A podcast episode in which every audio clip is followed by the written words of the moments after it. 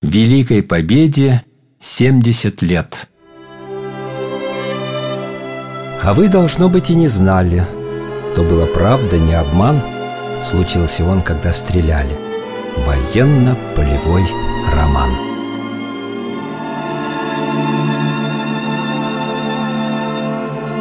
У микрофона Елена Яковлева. В эфире проект «Радио России», посвященный 70-летию Великой Победы. Военные годы Второй мировой войны были одним из самых тяжелых времен в истории нашей страны. Но и в то время было место для любви. Сегодня мы узнаем историю любви, которую бережно хранят в семье Людмилы Аркадьевны Бухтеевой. Для нее все началось в 1976 году, когда они с супругом Николаем Михайловичем после окончания Псковского педагогического института отправились к нему на родину, в Брянск, где жили его родители.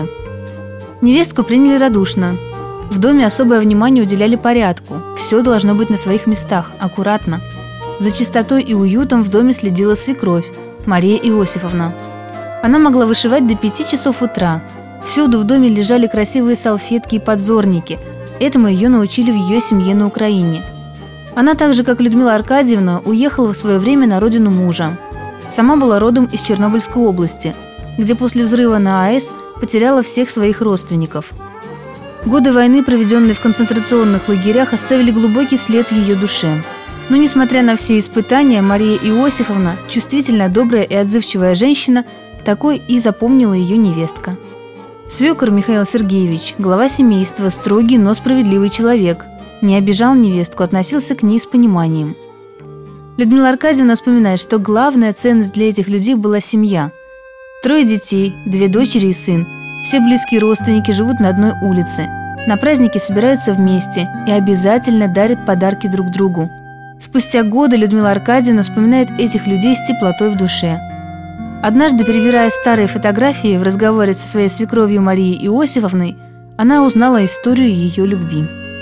Я нашла фотографию, которую явно поняла, что она не сделана в Советском Союзе. Потом, как оказалось, она была сделана в Германии, потому что она была очень высокого качества. Я не думаю, что в то время у нас делали такие фотографии. Но я спросила у свекрови, но она все рассказала мне, как все было. А было так. Михаил Сергеевич, это отец Николая Михайловича, в 1940 году был призван в армию и попал в морскую пехоту.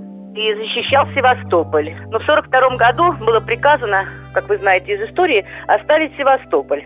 Но была группа прикрытия. Он был пулеметчиком в морском десанте, он прикрывал отход наших войск из Севастополя. Соответственно, конечно, он не мог оттуда уже выйти, выбраться. Большинство погибли, многие были ранены. Его тоже ранило осколком мины. Его подобрали немецкие санитары, поместили в госпиталь. Там ему сделали операцию. Благодаря этой операции он не лишился слуха. Кроме того, он еще был корреспондентом газеты «За родину». И у него, при нем были документы очень важные. Или его не обыскали, когда нашли на поле боя. Когда он очнулся, то медсестра русская ему сказала: не волнуйтесь, вы в немецком госпитале. А он сказал: вы знаете, у меня в гимнастерке очень важные документы. Не можете ли вы спрятать? И вот эта медсестра их спрятала. Это потом, в общем-то, ему помогло, потому что ведь пленные-то потом все проходили фильтрационные лагеря. А он, благодаря этому вот своему такому мужеству, он не проходил. После того, как его вылечили в немецком госпитале, его, конечно, отправили в Германию как военнопленного.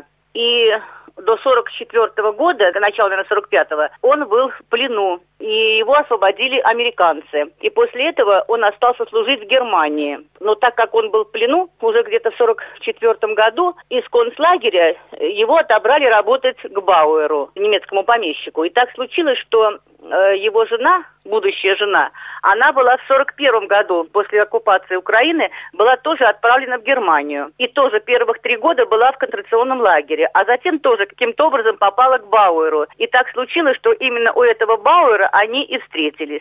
И там же они вот и зарегистрировали в Германии свой брак. А потом он отвез ее на Прянщину, а сам снова ушел воевать. И воевал вот в Японии, в Германии был, в общем, до 1947 года. Он вот оставался на службе. Затем он вернулся в снова вот Брянск, Брянскую область. Всю жизнь были вместе. И вот мы сейчас, я не знаю, мы никогда никуда, в общем-то, особо путешествиями не занимаемся. Как-то сейчас уже и годы не те. Но вот наша мечта, и Николай Михайлович очень хочет съездить в Севастополь на место, вот, где воевал отец. Везти бы туда хочется, конечно, и сына, и внука. Вот такая история.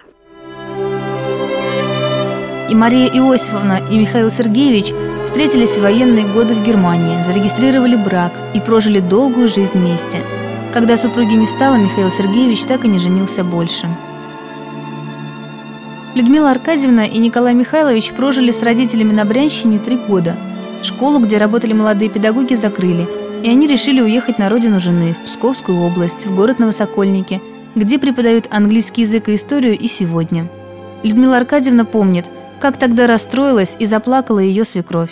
Но молодым людям хотелось жить самостоятельно, а отношения с родственниками всегда оставались теплыми, несмотря на расстояние.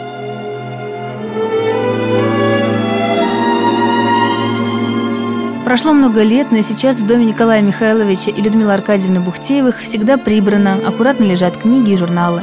Николай Михайлович строго следит, чтобы все традиции, которые привили ему в его семье, соблюдались, и в доме был порядок.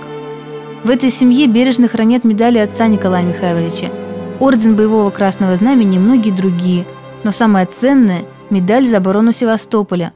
По словам Людмилы Аркадьевны, они будут передаваться из поколения в поколение.